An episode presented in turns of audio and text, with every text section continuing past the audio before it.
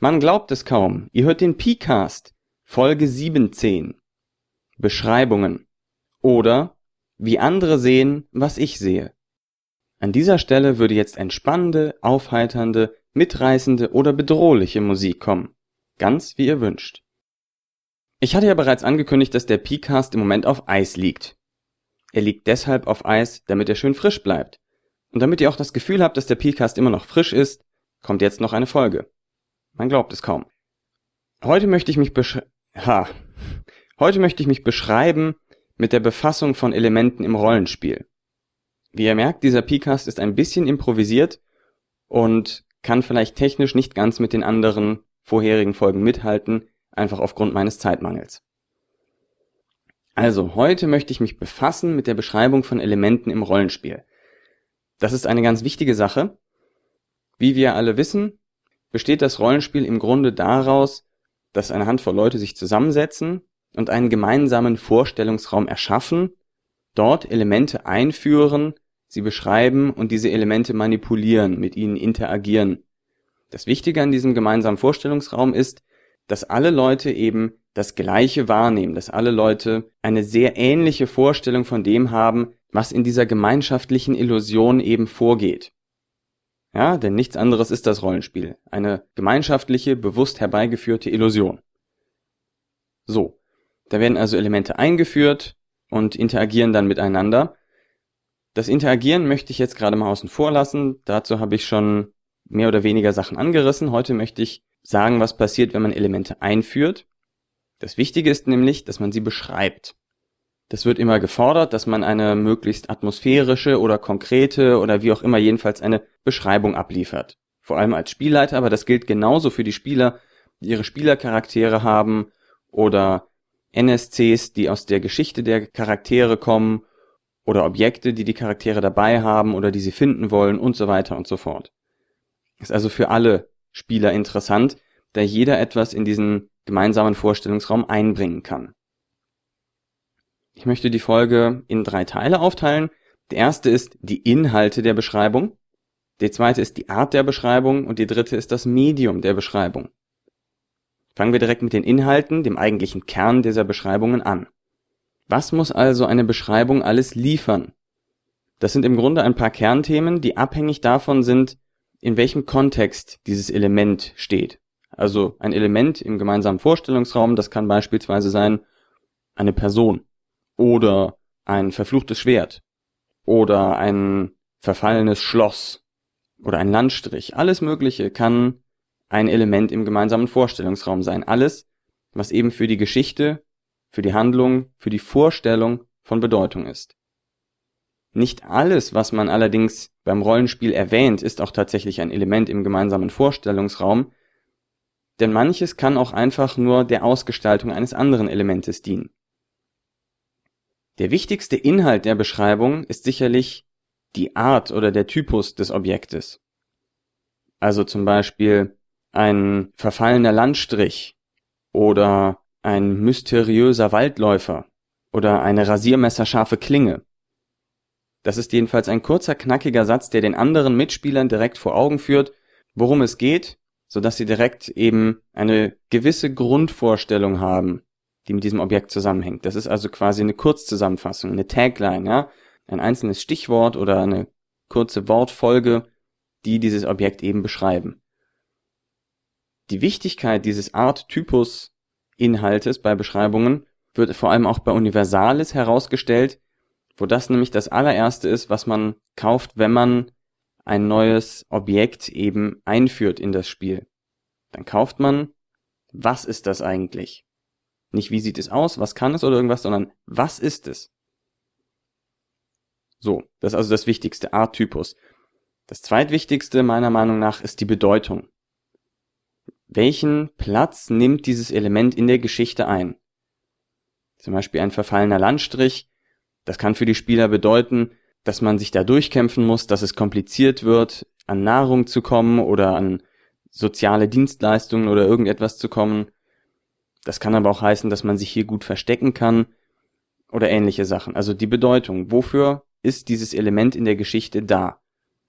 Muss das Schwert den großen Oberbösewicht umbringen oder soll es nur den Spielern signalisieren, wenn Orks in der Nähe sind? Oder soll es vielleicht sogar ein zweischneidiges Schwert sein, wo hinterher noch der Bruder von dem einen Spielercharakter her ist und das auch haben will? Oder was weiß ich? Also die Bedeutung für die Geschichte.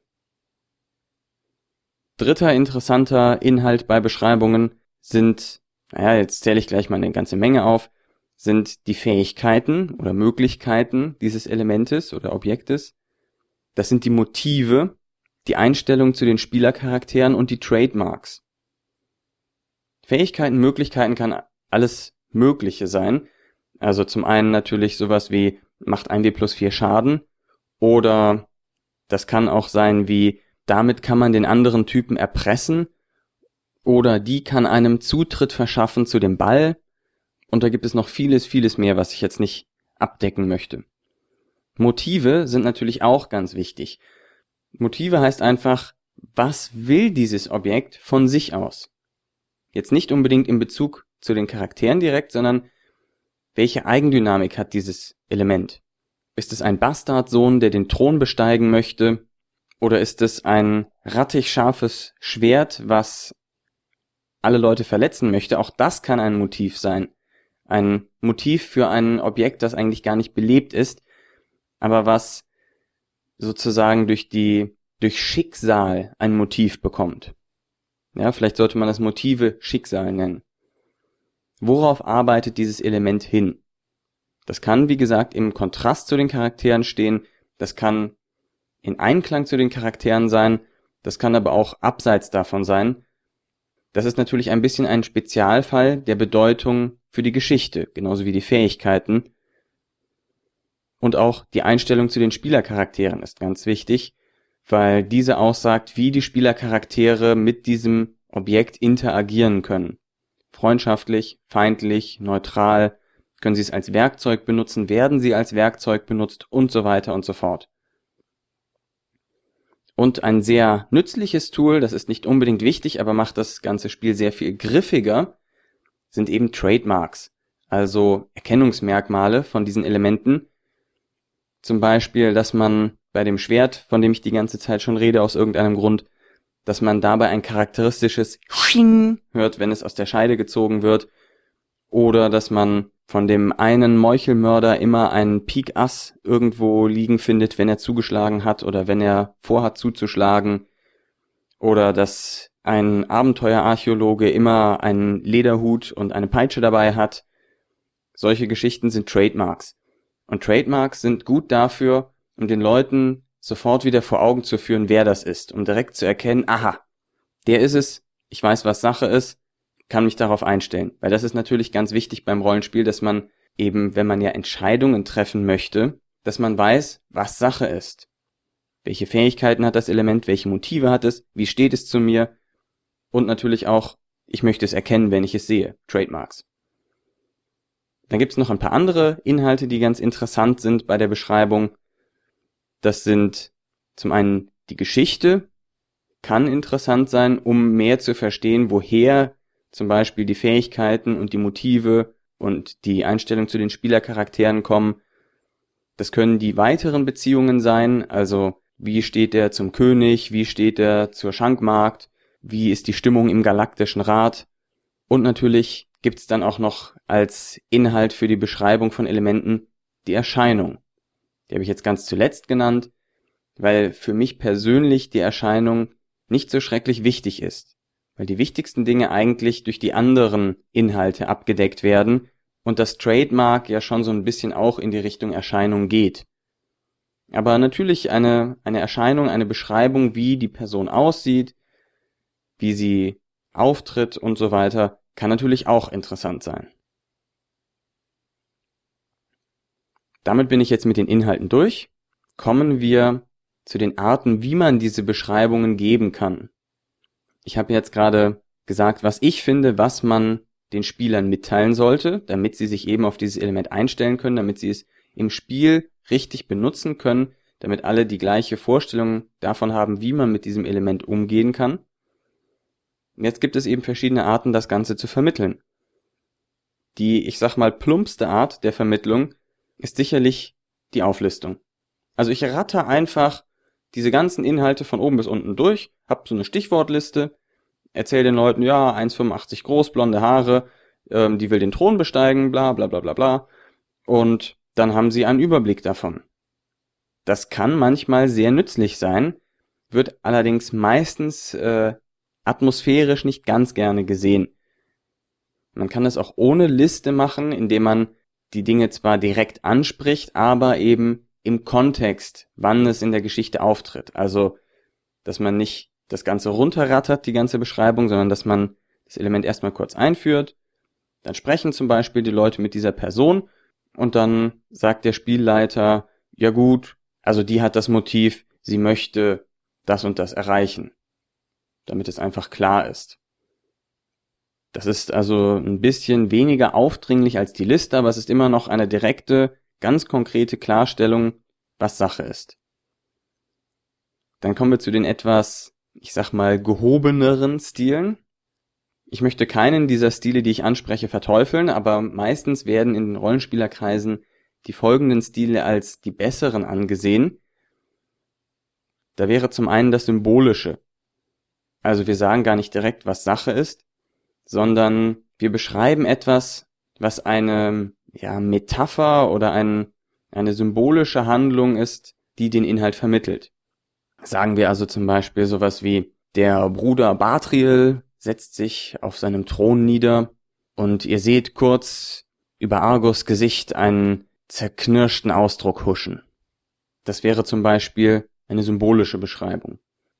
Oder wenn jemand nach dem Schwert greift. Das kann ein Symbol dafür sein, dass er sehr schnell handgreiflich wird. Das Ganze kann man dann noch ein bisschen weiter treiben, indem man das Ganze auf subtile Art macht, indem man also gar nicht mehr explizit versucht, einzelne Punkte dieser Liste zu vermitteln, sondern indem man den anderen Mitspielern ein Gesamtbild davon eben gibt also durch Aktion und Reaktion. Also zum Beispiel, wenn ein Charakter das Objekt anguckt, dann liefert der Spielleiter die Beschreibung, wie es aussieht. Wenn ein Charakter versucht, das Objekt zu benutzen, dann sickern nach und nach die Fähigkeiten des Objektes durch und so weiter und so fort. Das ist also die subtile Variante, das ist quasi der Simulationistenstil, würde ich sagen. Also indem man diese Inhalte nur vermittelt, durch das, was tatsächlich in der Welt passiert, so wie es passiert. Subtil eben. Dann gibt's als letztes noch den exemplarischen Stil, in dem man zum Beispiel Fähigkeiten, Motive, Beziehungen und so weiter vermittelt, indem man ein Analogbeispiel dazu gibt. Das ist vielleicht ein bisschen so ähnlich wie diese symbolische Vermittlung. Also, wenn zum Beispiel jemand was gegen Orks hat, lass ihn wahllos ein paar Orks abschlachten. Das ist nicht symbolisch, sondern exemplarisch. Aber die Leute werden trotzdem verstehen, was gemeint ist. Nämlich dieser Typ kann keine Orks ab. Ja, das sind also die fünf Arten, die mir so eingefallen sind. Sie sind jetzt vielleicht nicht immer scharf zu trennen, aber es ist vielleicht nicht verkehrt, das im Hinterkopf zu behalten, auf welche Arten und Weisen man eben vermitteln kann, welche Eigenschaften ein Objekt hat, wie man ein Objekt beschreiben kann. Als Liste, direkt, symbolisch, subtil oder exemplarisch.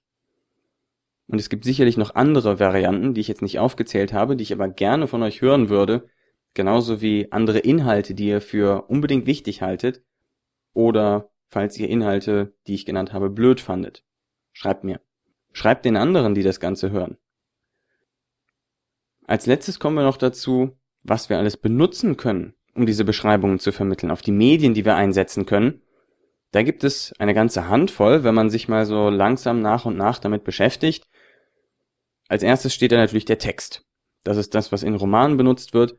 Wir erzählen einfach, wie es ist. Und dann kommt die Information relativ sicher rüber. Text ist sicher, aber nicht unbedingt immer stilvoll, beziehungsweise es kann stimmigere Varianten geben. Die nächste Variante ist eine kleine Abwandlung davon, Sprache. Das trenne ich von Text, weil Text wirklich nur der Inhalt des Gesprochenen ist und Sprache auch das, wie es gesprochen wird. Also wenn man zum Beispiel so einen Bauernjungen so spricht, dann werden die Spieler schon wissen, dass der irgendwie ein bisschen einfältig ist, ne? So zum Thema Sprache. Oder wenn man von einem bedrohlichen Schwert spricht, kann das auch ganz anders wirken, als wenn man einfach sagt, Das ist ein bedrohliches Schwert. Da kann man also mit Sprache relativ viel arbeiten. Manche Leute sagen, lasst es, versucht nicht die Stimme zu verstellen oder sowas, das wirkt nur peinlich. Ich finde, macht es. Die anderen werden Verständnis dafür haben, wenn es nicht ganz hundertprozentig so rauskommt, wie ihr es gerne hättet, aber sie werden trotzdem erkennen, was gemeint ist. Und das allein hilft schon. Und außerdem Übung macht den Meister. Also probiert das einfach. Das nächste, was man benutzen kann, was ich auch die ganze Zeit schon vor Mikrofon mache, ist Gestik. Man kann mit der Gestik relativ viel ausdrücken. Am einfachsten ist das natürlich, wenn man Personen beschreibt, indem man deren Gestik nachahmt. Aber man kann auch zum Beispiel Formen von Gegenständen ja super mit Gestik machen. Man kann auch, sagen wir, ja, Motive oder ähnliches durch Gestik darstellen, indem man zum Beispiel die Faust ballt, wenn man von etwas spricht, was sich dann meistens auch, wie gehört, in der Sprache niederschlägt und ähnliches. Also mit Gestik kann man auch viel machen und natürlich auch mit Mimik.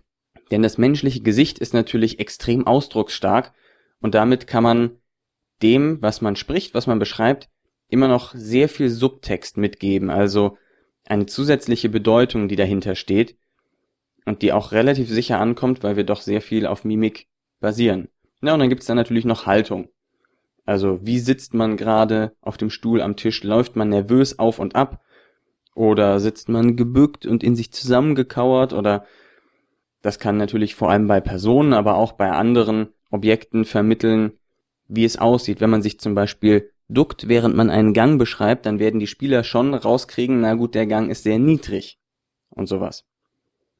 Dann kann man natürlich auch noch mit anderen echten Medien, sage ich jetzt mal, arbeiten. Also zum Beispiel mit Bildern, die man zum Beispiel vorher aus dem Internet gesucht hat, die, ja, wenn man Glück hat, ein Künstler in eigenen Umfeld gezeichnet hat, mit Skizzen, Karten, die man gemacht hat, vielleicht auch mit Diagrammen, die zum Beispiel Beziehungen darstellen, kann man eben auch gut arbeiten und das Ganze eben visualisieren gilt nicht nur für die äußerliche Erscheinung von Objekten, sondern damit kann man auch, wenn man ein bisschen geschickt ist, andere Sachen vermitteln. Dann kann man natürlich noch mit Klang arbeiten, sei es durch eine geschickte Musikauswahl, die man, sei es durch einen Klang, den man immer abspielt, wenn ein bestimmtes Objekt auftaucht oder wenn eine Person auftaucht. Wir denken da an Darth Vader, der immer seinen Imperial March bekommt. Das ist zum Beispiel ein super Trademark, was den Spielern sofort vermittelt, uh, oh, wow, Darth Vader ist in der Nähe, Vorsicht. Klang kann man natürlich auch anders benutzen, indem man etwa etwas Gesprochenes aufzeichnet und das dann bearbeitet und später im Spiel abspielt mit bestimmten Effekten, die eben unterstützen, dass man in einer riesigen Halle ist oder dass derjenige nur ein ganz leises Krächzen hervorbringt oder durch eine synthetische Stimme spricht oder ähnliche Dinge. Sowas kann man super für einzelne Schlüsselelemente vorbereiten und dann abrufen, benutzen und damit einen starken Effekt erzielen.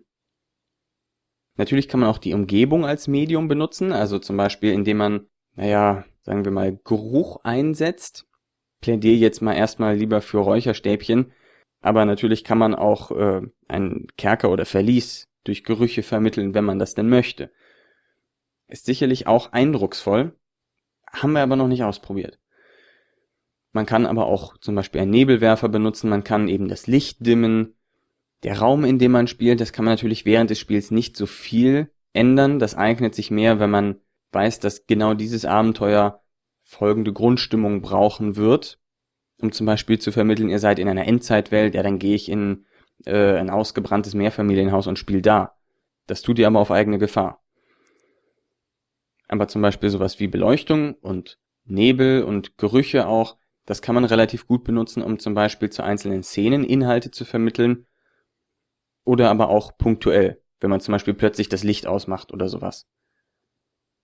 Und wenn man möchte und wenn man, ich sag mal, einen gewissen Fundus an Klamotten hat, kann man natürlich auch durch die Kleidung Inhalte vermitteln. Also zum Beispiel, indem man einen Hut hat, den man immer unterschiedlich aufsetzt, je nachdem, mit wem die anderen Spieler gerade sprechen oder indem man, indem man sich immer das Hemd aufknöpft, wenn man ein Macho darstellt oder etwas ähnliches. Also mit Kleidung kann man tatsächlich auch arbeiten. Wird, glaube ich, sehr selten gemacht, aber ist im Prinzip eine Möglichkeit, den Leuten auch Inhalte zu vermitteln. Damit möchte ich mich dann auch von euch verabschieden. Ich hoffe, ihr habt ein paar Inspirationen aus dieser Folge mitnehmen können. Ich entschuldige mich dafür, dass sie nicht hundertprozentig top-notch ist, weil ich wie gesagt etwas unter Zeitmangel leide.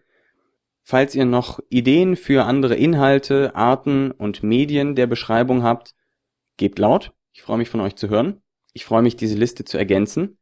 Und lasst mich doch hören, was ihr zu dem Thema denkt. Und den nächsten PCast gibt es dann auch irgendwann.